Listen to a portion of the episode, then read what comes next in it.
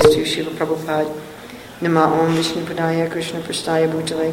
Srimate Bhaktivedanta Swami Niti Namane Namaste Saraswati Deve Gauravani Pacharne Satarne Vandeham Shri Guru Padakamalam Shri Guru Shri Rupam Sagrajatam Vitam Stam Sajivam.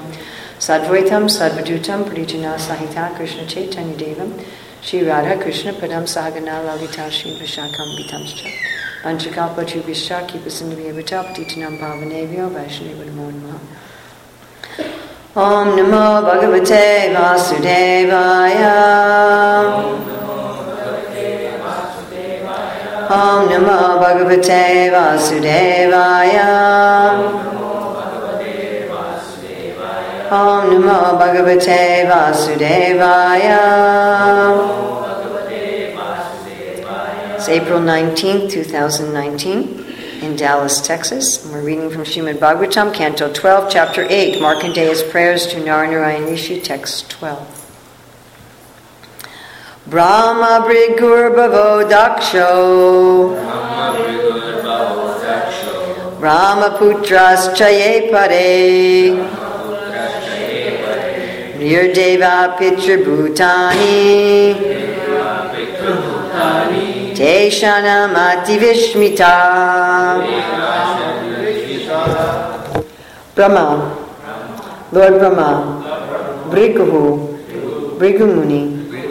Bhavaha, Lord Shiva, Dakshaha, Prajapati Daksha, Brahmaputraha, the great sons of Brahma, Cha, and Ye, who, Apare, others, Nriya, human beings, Deva, demigods, Pitra, forefathers, Bhutani, and ghostly spirits, Tena, with that, conquest of death.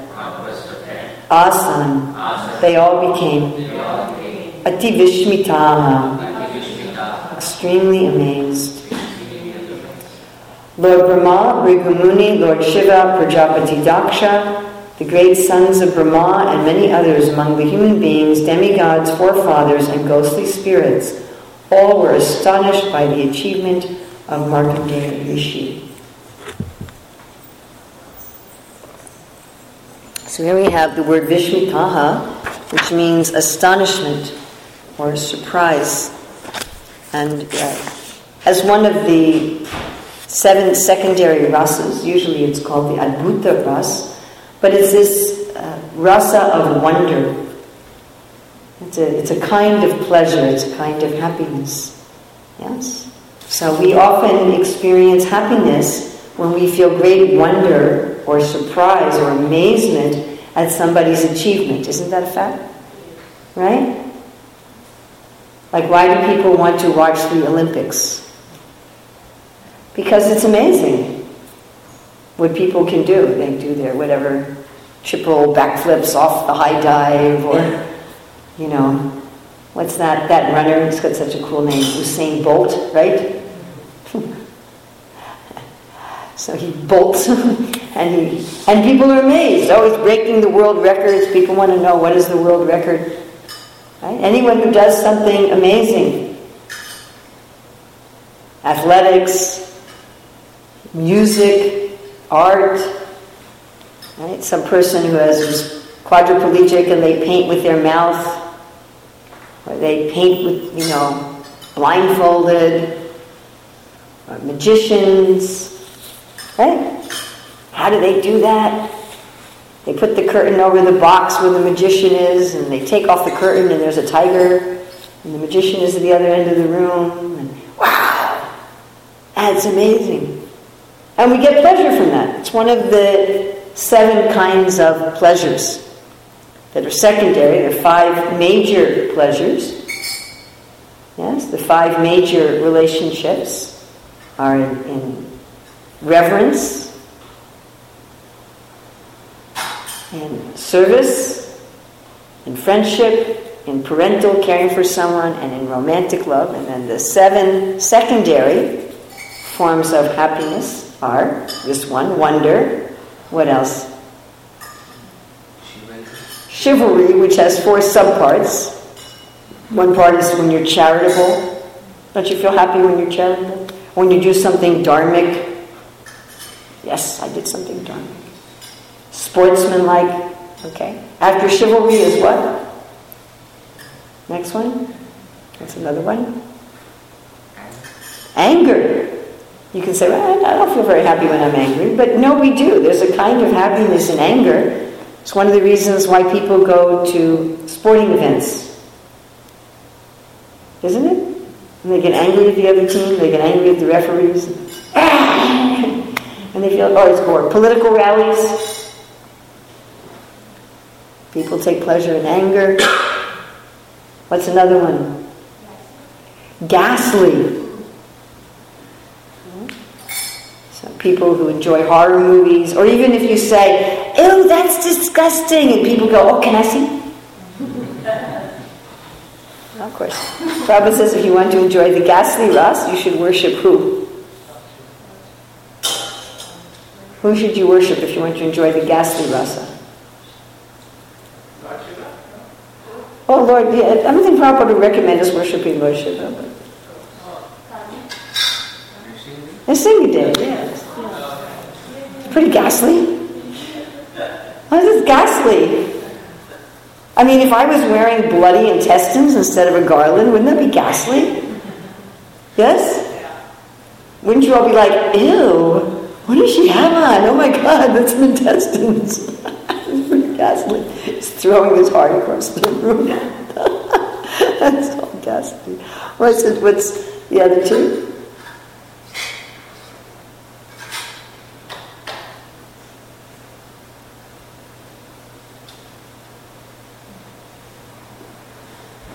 Well, the other three, actually. We have fear. People enjoy fear. Right? Don't people like scary stories? Right? What's going to happen? What's going to happen? Or people go on scary rides, pay money to go on scary rides. I was a kid, I used to love the roller coaster. Extreme sports. The other two was the last two. Lamentation or compassion. So, compassion or, or grief or sadness. And that seems contradictory. How can you be happy at being sad? But we do. There's also sad movies and sad books, right? Isn't there? People go, oh, it's a great movie. yes, right? Or we, we feel happiness and compassion for someone. And the last one is comedy or joy. Most of the same thing? Huh? Most of the same category? Compassion and. and uh, no, no, comedy and joy. And comedy, joy, same. Yes.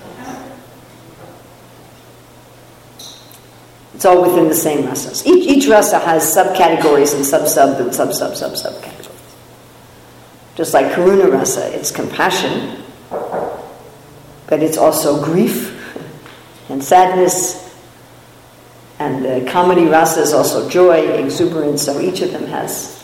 Like the chivalrous rasa is when you're enjoying a sporting competition, but it's also when you're being very dharmic, and it's also when you're giving charity, so they have subcategories. And the, like the, uh, the other, the five primary rasas, they also have many, many, many subcategories. You can be a friend who's totally equal and informal. You can be a little bit more formal friend. You can be a little bit of a superior friend. You can be a little bit of an inferior friend. So many, so many categories. So here are all these personalities. Anybody remember which? Well, I guess you can tell pretty easily looking at the Sanskrit. Which personalities here were enjoying this rasa of wonder? We have Lord Brahma, Bhrigu Muni, Daksha, all the sons of Brahma, and then human beings, the demigods, the forefathers, and even all the ghosts and spirits, even the, those sort of living beings. They were all enjoying wonder at the activities of Markandeya Rishi. And particularly the fact that he had conquered death, that he had got liberated. He was no longer under the modes of nature. And they were like, wow. So this appreciation this wonder at someone's activities exists not only in this world, but it exists, of course, in the spiritual world. And it's part of our relationship with Krishna, and it's also part of our relationship between the devotees. And so it's something that we can cultivate. What's nice about Bhakti Yoga, one of the many, many, many nice things that's nice about Bhakti Yoga, is that it's full of emotion. You know, the impersonalists have the idea that we should kill all emotion. Yeah, right? We should kill all thoughts, we should kill all emotion, we want our mind to be empty. I mean, if you really think about it, that's not so attractive, is it?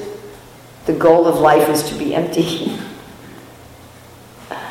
but in Bhakti Yoga, we are full of all these emotions. So there's different kinds of this appreciation and, and wonder and astonishment. And Srila Prabhupada says we particularly become full of wonder when something wonderful is done by somebody that we love. And even very small things done by someone we love will elicit this feeling of, of happiness and wonder. You know, we, we see in so many temples they have a Sunday school, and often what they do in the Sunday school is the children will do some little drama for a festival or a Sunday feast. And frankly, often the drama is not very good. I mean, it, it shouldn't be like that, but. But at least the parents, they're filled with wonder. Correct? Like, wow, look at my child. and the child is doing something perhaps very insignificant. But because there's love, we feel that wonder. And conversely, when it's people we don't like, we may not appreciate even their very wonderful activities. Right? That is envy. Bhaktisiddhanta gives that example. If your childhood friend becomes a Supreme Court justice, you may, you know, and you didn't like the person, you may say, ah, that's not true. He couldn't be on the Supreme Court. I remember in childhood he was such a pest. No, no, I saw him on the bench. Oh, well, he must not be paying him. you know? So we should be careful of this, actually. We tend to, when there's people we have affection for, we tend to be much more appreciative. And when there's people that we don't have affection for, or especially people we really don't like, then we tend to not be appreciative.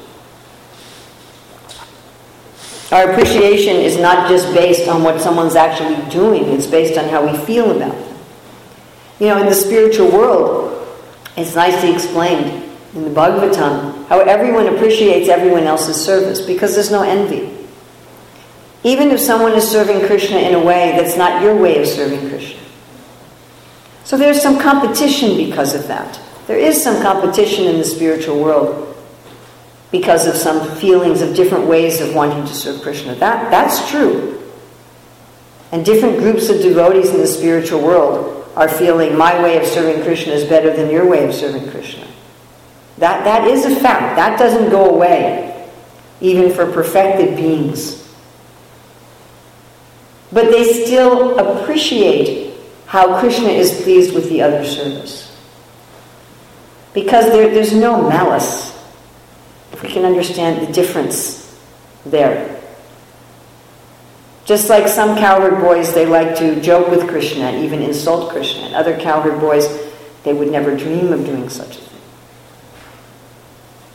Or like Radharani gets so angry with Krishna that she doesn't give up her anger even when he falls at her feet. But then there's other groups of gopis who very easily forgive Krishna. And then the two, these two groups, they don't really, they don't like the other's mood.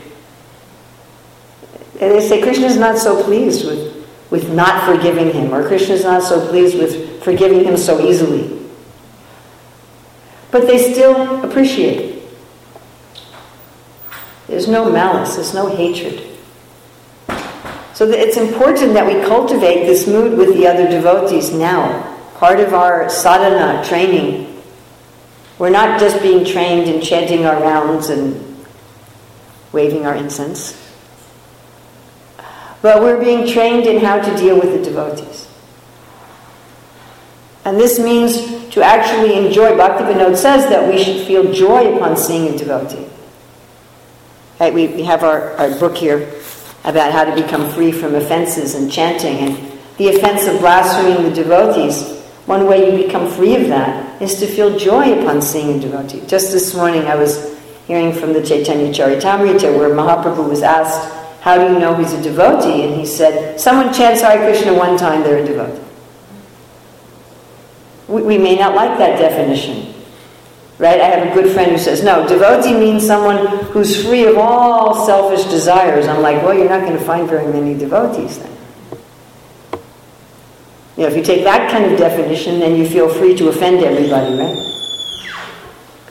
Uh, but rather, we should see, oh, someone's chanting Hare Krishna one time, they are devotee. Now, if they're not a very good character, we shouldn't associate intimately. But still, we feel joy. They chanted Hare Krishna one time. Wow! And appreciate and feel this, this wonder. If they're not of high character, we don't make them our intimate associate. If their mood is very different from ours, then we don't serve with them uh, closely. Like Prabhupada told Jamuna, if two people are compatible, then that is enough devotee association, one other person. And if 200 are incompatible, nobody will make any advancement. So we're not supposed to serve with people who are incompatible. We're supposed to serve with people who are compatible. But we should still have appreciation. This person's chanting Hare Krishna one time. This person may have so many bad habits, maybe they can't follow the regulative principles, whatever, but there's somehow they say Hare Krishna. Let me appreciate. And not just grudgingly appreciate, not just, yeah, well, yeah, they're a devotee, they're doing something. But this Vishmitaha, this is a, this Adbhuta, wow. Here's somebody who in this material world full of rebellion against Krishna is actually doing something in Krishna consciousness. And of course, then there's the appreciation of others that really inspire us. You know, I'm sure that these personalities appreciating Markandeya Rishi and feeling this wonder at Markandeya Rishi were inspired by him. Well, if he can do it, maybe I can do it. Isn't it? Generally, in this world, if somebody is more advanced than we are, we become disturbed. Why is he so advanced? I joined before he did. I heard him yelling at someone the other day. He has so many problems. How can he be advanced? It's generally our mood. But we should feel wonder and appreciation and inspiration at people who've made advancement in Krishna consciousness. And use that to inspire us. I can also make advancement. That's the kind of competition that exists in the spiritual world, and the Srila Prabhupada encouraged. He said, competition gives life. Oh, if she can do that, if he can do that, then I can do that for Krishna. Wow. This person just feels such bliss chanting Hare Krishna. One time I went to a home program in London, and uh, the family had a very big altar, many, many deities. The altar took up, like, I don't know, a fourth of the room, the main living room.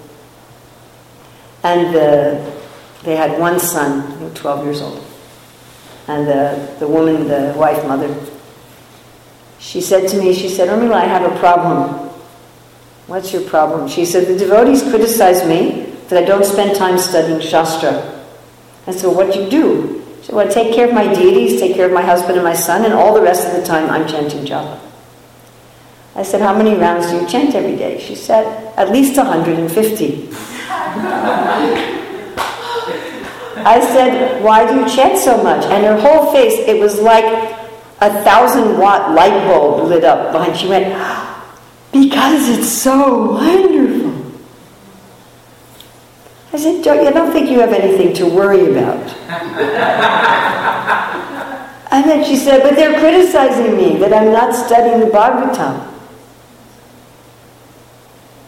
I said, would you like to chant Bhagavatam verses? Oh, yes, very much.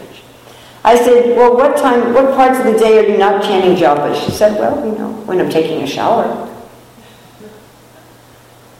When I'm cooking. I said, well, can you chant Bhagavatam verses then? She said, oh, yes, I can do that. I said, then you're fine.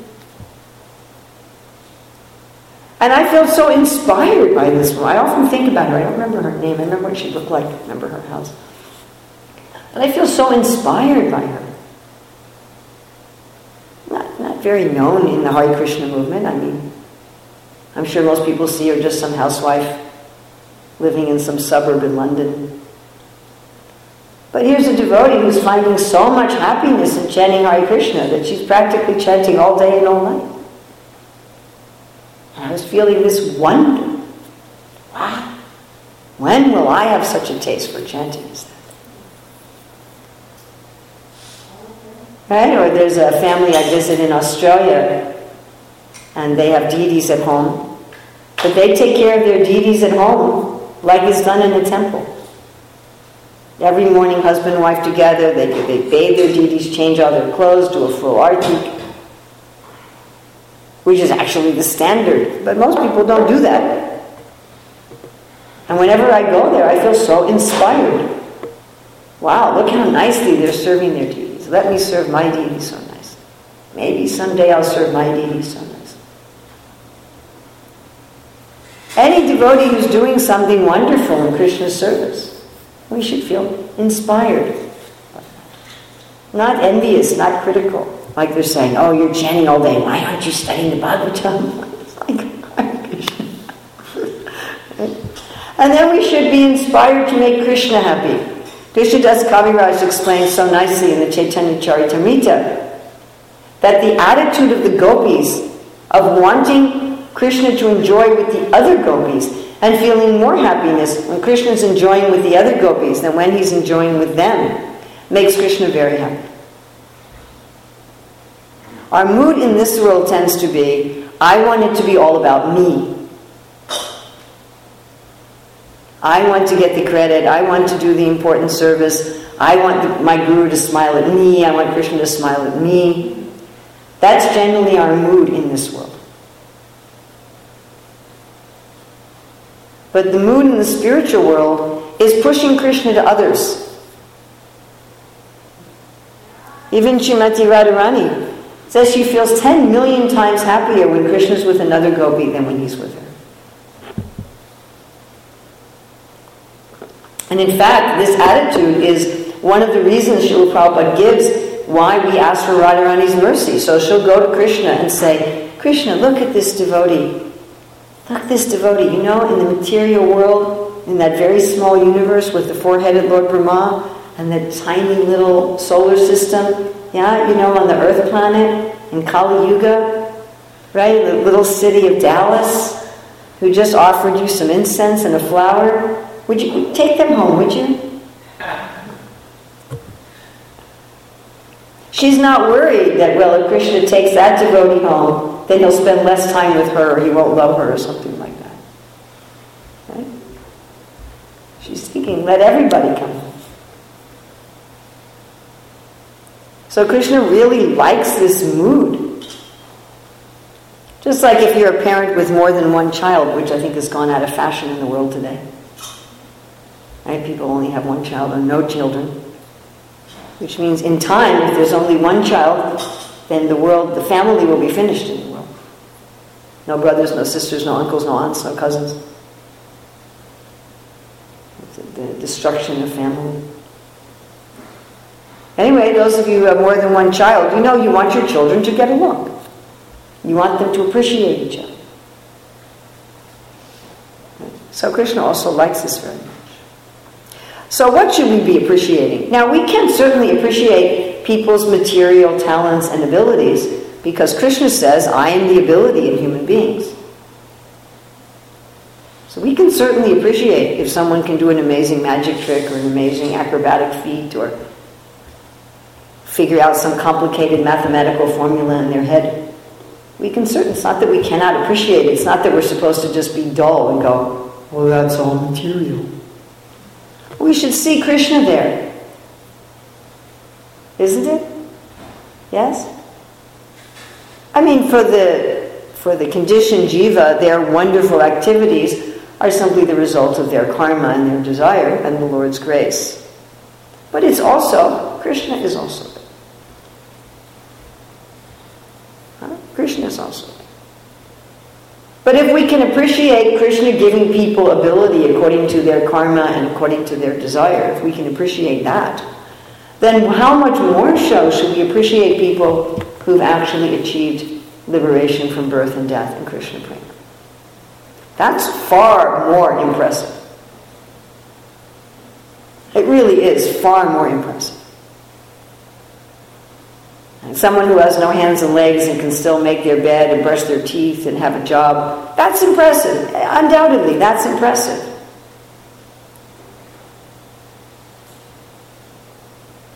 You know, I was once at an educational conference. I used to go regularly to, to educational conferences when I ran a school. And this one man was giving a, a speech, and he had a, a slight speech impediment. And then he was telling the story how he was born with a severely cleft palate and his parents just abandoned him in a, in a dumpster.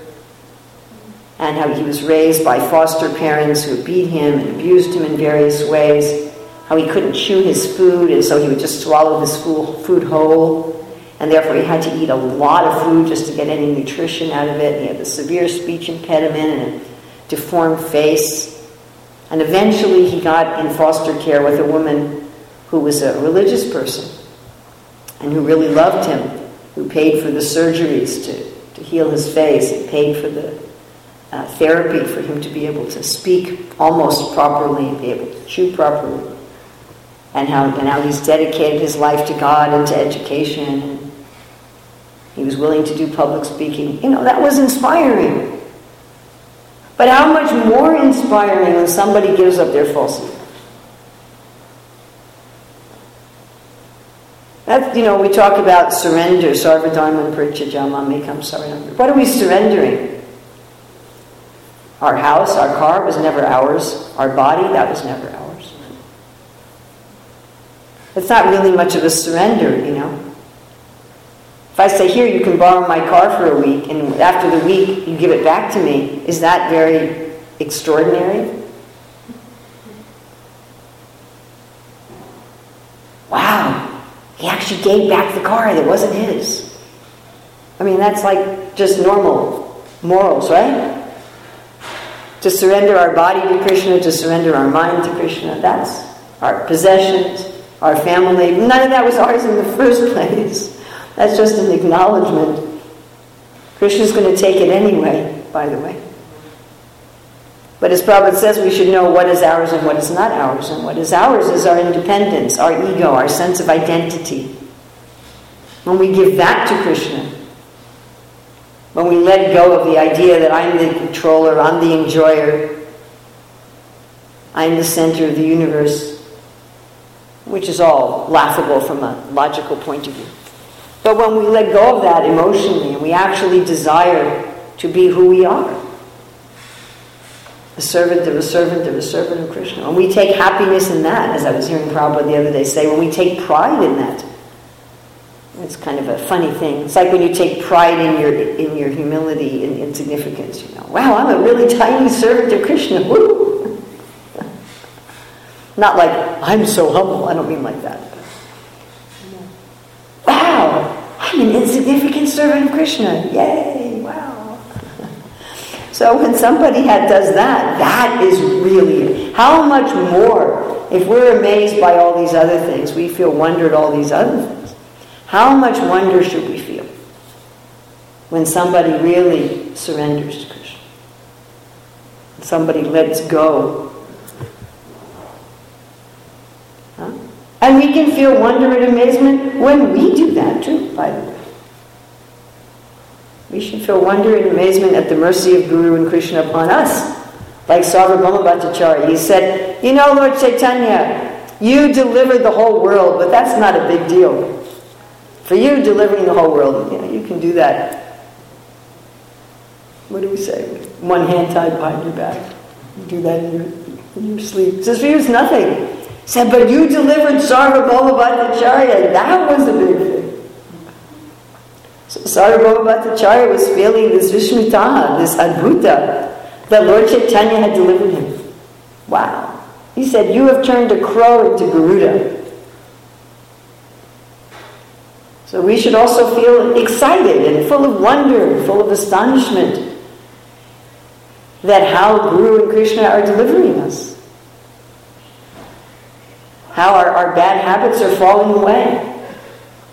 Our gross bad habits, our subtle bad habits. How we're gaining some actual feeling of, of attachment and love for the Supreme and for the devotees. Should be a source of celebration for us. Yes.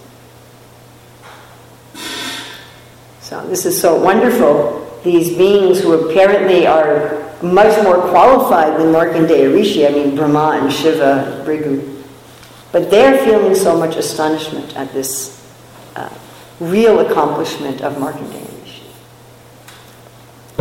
So, any questions, comments, additions, subtractions, chastisements? Yes, please. This malice, this envy, uh, you feel it, especially with those that are near near you. Mm. It's easier to appreciate when you don't know the person. Mm. When you don't know the negative things. And it's much easier. Well, it, it is almost default. It has this fault behind you. It, and it's very, it's internally very hard. It's, it's almost as if um, you feel like you're eaten like a rockeella or something. It's, it's really hard on the heart, but you can't seem to get out of it. I mean, it's, it's, Yes. it's almost like it almost pushes you in that direction. Well, Arjuna talked about that, didn't he? He said, Why do I seem to be forced against my will to behave in ways that I don't want to behave? That one question in the Bhagavad Gita, when I first read it when I was 17, really captured me. And I think that that question is at the root of why, in like the Christians will say, the devil made me do it. You know, we and we it, that question is at the root of why most of us, a lot of the times, feel that we're a victim. You know, we it just it seems to us that I'm a good person, I want to be a good person, I try to be a good person. People do things to me that I don't deserve, and I do things that I don't like, even though I don't want to. I think it's rare that a day goes by when we can say every minute of the day I spend the way I would have liked to. Isn't that, that would be a rare thing? How would I like to spend my day? Map it out. But then there's not a one to one correspondence. We're going to, you know, spend some of our time just wasting our time, just talking about something, looking at something, reading something, thinking about something that is just completely a waste of our energy. Isn't that a fact? Or we, we say things like, oh, why did I say that? Why did I watch that? Why did I do that? Or why didn't I do that? I was supposed to do that. I was supposed to get it done, and instead I did this. And there's so many books and courses and videos on how to deal with this. So many. And this question comes as, as part of my field. My, my doctoral dissertation was on job satisfaction. And a lot of what I've studied is motivation and satisfaction. But it, it's funny, no matter how many books you read and how many courses you take and how many videos you watch and how many, you know, planning things you have, still we do things that we don't want to do. Yes? We do things that are opposed to our own ideals. So we'll be talking about this a lot. I'll be um, teaching Krishna willing Manashiksha on Sunday morning. Unfortunately, just in a, in a one class. I like to teach this at least in three classes. But we're teaching this in um, Frisco on Sunday morning, and this is one of the topics that's covered in the Srimana Shiksha. Is being pulled around like a, with a rope around our neck, like a dog, and it, it's something that we also discuss in the novel. which the, the novel is based on the fifth canto of the Bhagavatam, chapters 19, 20 in the Madhyalila and, and Manashiksha. But to answer very, very briefly, what does Krishna say? He says the reason that you do things that are against your ideals is your own lust, which is a very unsatisfactory answer, isn't it? It's not the answer you want. You know, when I first read the Bhagavad Gita, that question was at the bottom of a right hand page, and the answer, I had to turn the page. For that moment when I was turning the page, I was in such anticipation. What's the answer? What's the answer? And I turned the page, and Krishna says, It's just your own lust. And I was like, That doesn't help me at all. So as we're as we're short on time here, I'm not going to get into the whole how do we conquer this. Uh, but in, in brief, there's basically two ways that we get rid of these deep-rooted anarthas, which are which push us to do these things. And these deep-rooted anarthas are things that we are holding onto. We are not a victim in any sense of the word, not even one iota at all, ever. We are never a victim. Dharma the Bull says, as soon as we think we're a victim, we're a perpetrator. It's a fascinating philosophical concept. That doesn't mean you don't bring people to justice. You know, if somebody rapes you or kills your kid or burns down your house, it's not that you don't take them to court. But the mood that I'm a victim. And this, I'm feeling a victim within myself, yeah? Yeah?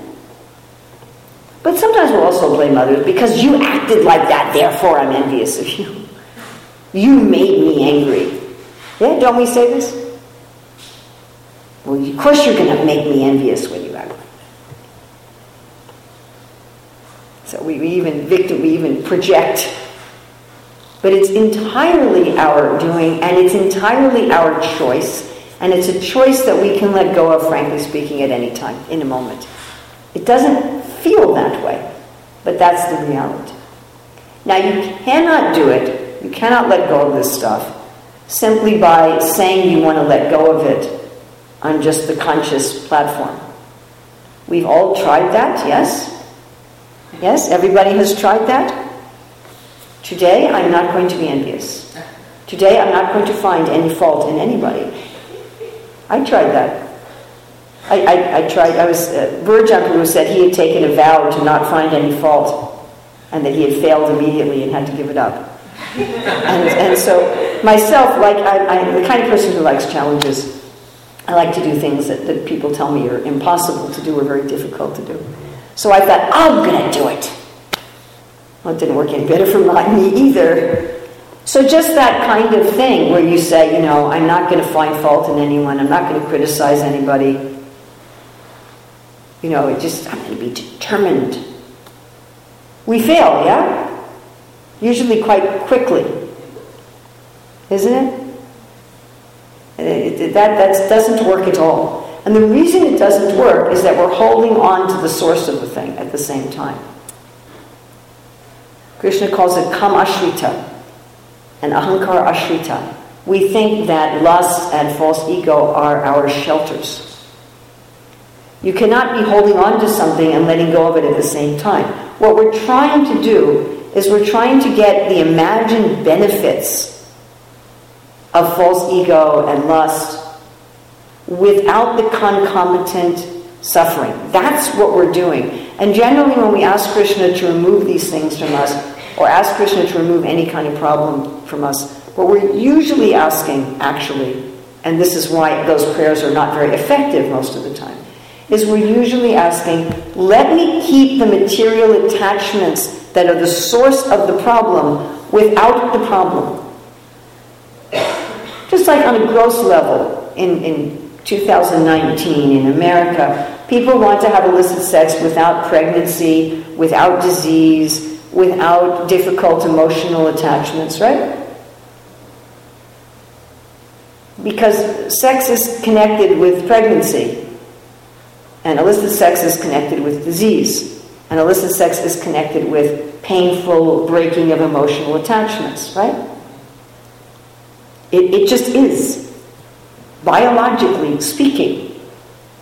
And people are thinking, well, let me keep the part I like and get rid of the part I don't like. Or with food, you know, zero calorie food. Food is supposed to have calories, that's its purpose. It's like if you say, I want to put fuel in my car that doesn't make my car go. You know, there's no octane in the non octane fuel, could you imagine? So, non caloric food. Why? Because I want the taste of the food, but I don't want to get fat. So, this is what we're asking Krishna. We're saying, you know, I don't want to engage in this, this nasty business that makes me feel bad about myself and gives me this, this uncomfortable feeling. But I want to keep my lust, I want to keep my false ego. And it just doesn't work. You just, you just can't do it. And the only, there's, there's only two ways that I know of, shastrically speaking, that we get rid of the deep-rooted attachments. One is that Krishna takes it away from us just automatically in the process of bhakti. Some of that happens. The Christians call this the dark night of the soul, a phrase which is very misunderstood. People think the dark night of the soul means you go through some tribulation in life. That's not what it means at all. It means it's like a doctor does surgery on you at night when you're sleeping and all of a sudden you wake up and you're healthy. And we've all experienced this. We've all experienced that we took up bhakti and we kind of looked around and said, oh, I, I don't have that attachment anymore. Where did it go? Yeah? That we didn't make any kind of separate or extraneous effort to get rid of a certain attachment and it just disappeared. Sometimes you realize that when you meet someone who has it. And they'll say, Oh, I'm really struggling with this, with this, with this. And you think, Well, I don't struggle with that. And all of a sudden you think, Boy, I used to. How did that happen that I used to struggle with that and I don't anymore? Well, what was the process? Where, how did it go away? Uh, a couple years ago, I was reading a, a, very, very famous book by a very, very bestseller book by a Buddhist about meditation. I was thinking about writing something about Krishna conscious meditation. And a lot of the things that he was striving to do in his meditative process, I realized had happened to me automatically. I was like, oh, I, I can do that, and I can do that, and I can do that. How did that happen? I didn't make any effort to do that. He's making all this effort. It's happened to me without effort. So that's one way. And Bhaktivinoda explains that the, the symbolism of the demons that are killed in Vrindavan, that those who are killed by Krishna are taken, those, those demons symbolize or metaphors for anarthas that are taken away by Krishna without our having to do anything other than the process of bhakti. He says, but the demons that Balaram kills, those are demons that we also have to participate in getting rid of.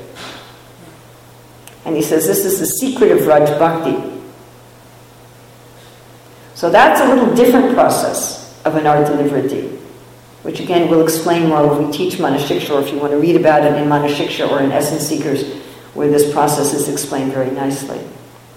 And this is a process where our, the things we're holding on to are made obvious to us. They're not just taken away, but they're made obvious to us. They're made clear to us. And we need to see, as Prabhupada puts it, the naked form of material desires. We need to acknowledge, at least to ourselves and to God, we don't have to acknowledge it to the world, although the great devotees also do that many times. But we at least have to acknowledge to ourselves and to Krishna that we are voluntarily, willfully, willingly,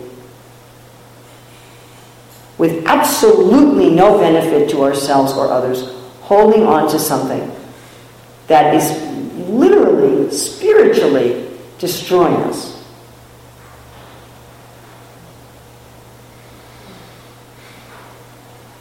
And what we're holding on to is, is basically evil. This is the most difficult thing to admit. I can say, Oh, I didn't know you were there. I'm sorry. We, we can admit to that kind of thing all the time. Oh, I oh, sorry, I didn't see you. Oh, oh, I'm sorry, I didn't know that you were already waiting here. Uh, I'm, I'm sorry, no, no, no, you go ahead. That we have no problem with admitting a fault due to just ignorance, a well-intentioned fault. But to admit to having evil intentions, whoa.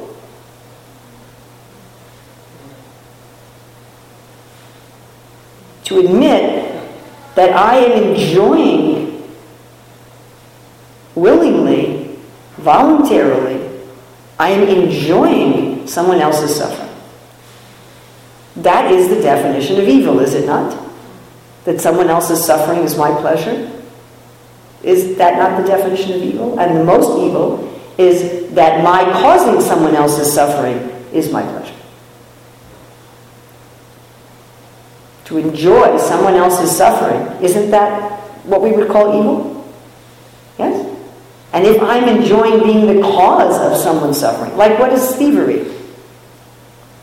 I'm causing you suffering. I'm taking your stuff and I'm enjoying your stuff at your expense.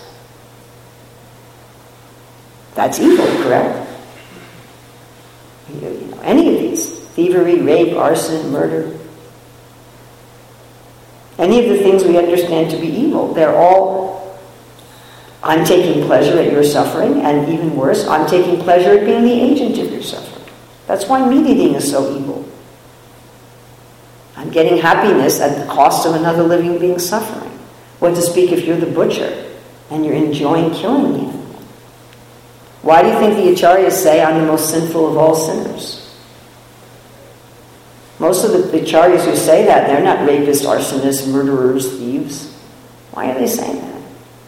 Because that mood is the same. Like Prabhupada said, whether you're the thief of a cucumber or a diamond, it's the same thing. So when it's surfaced to our awareness in the process of bhakti that I am like this, and to face it without any justification, without any rationalization, without any excuse, and just to face it. Wow. And then to let go. Then to say, honestly, I don't want to be like this anymore. Not, I don't want the suffering anymore. That's a different thing. But to actually feel revolted, this is, this is the one description of the ghastly rasa, by the way to feel ghastliness at one's own desire for evil, one's own enjoyment of evil. And that's a ghastly rasa. It's in relationship with Krishna. It's not self centered. One feels this ghastly rasa because one understands that this desire to enjoy evil is standing between me and God. And I don't want anything to stand between me and God. Like in an ordinary relationship, if you understand that some behavior of yours is impeding your relationship with that, your spouse or your child or your friend or whatever. And out of love for that person, you want to let go of this impediment. So therefore, it's a rasa. One wants to let go of this thing out of affection for Krishna. Then it's immediately removed. So with some of these anarthas, Krishna removes them without our even being aware of how he removes them.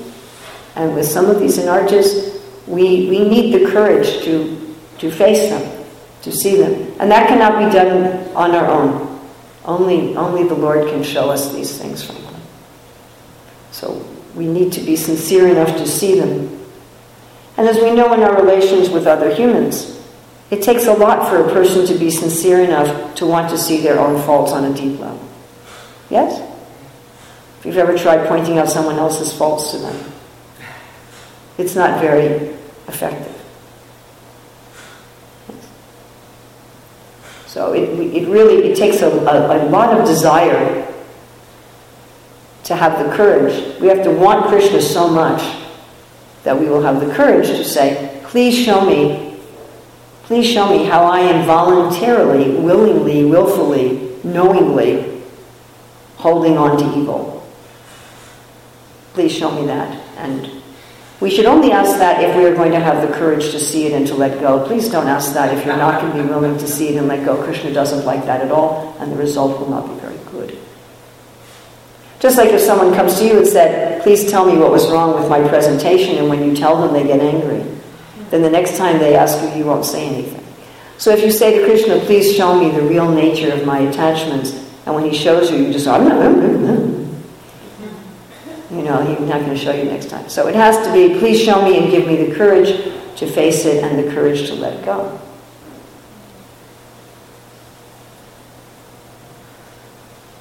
And then the thing that's pulling us around is, is gone. It's just gone. And only then are we actually going to live the life that we want to live and be the kind of persons we want to be.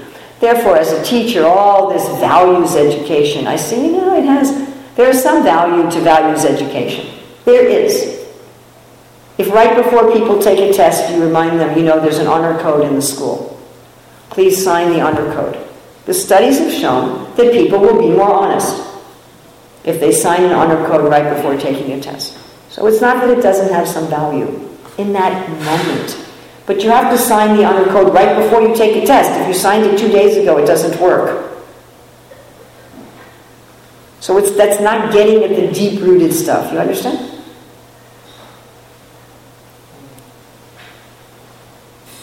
Yes? Okay, should, I'm supposed to be at the school in a few minutes, so we should end here.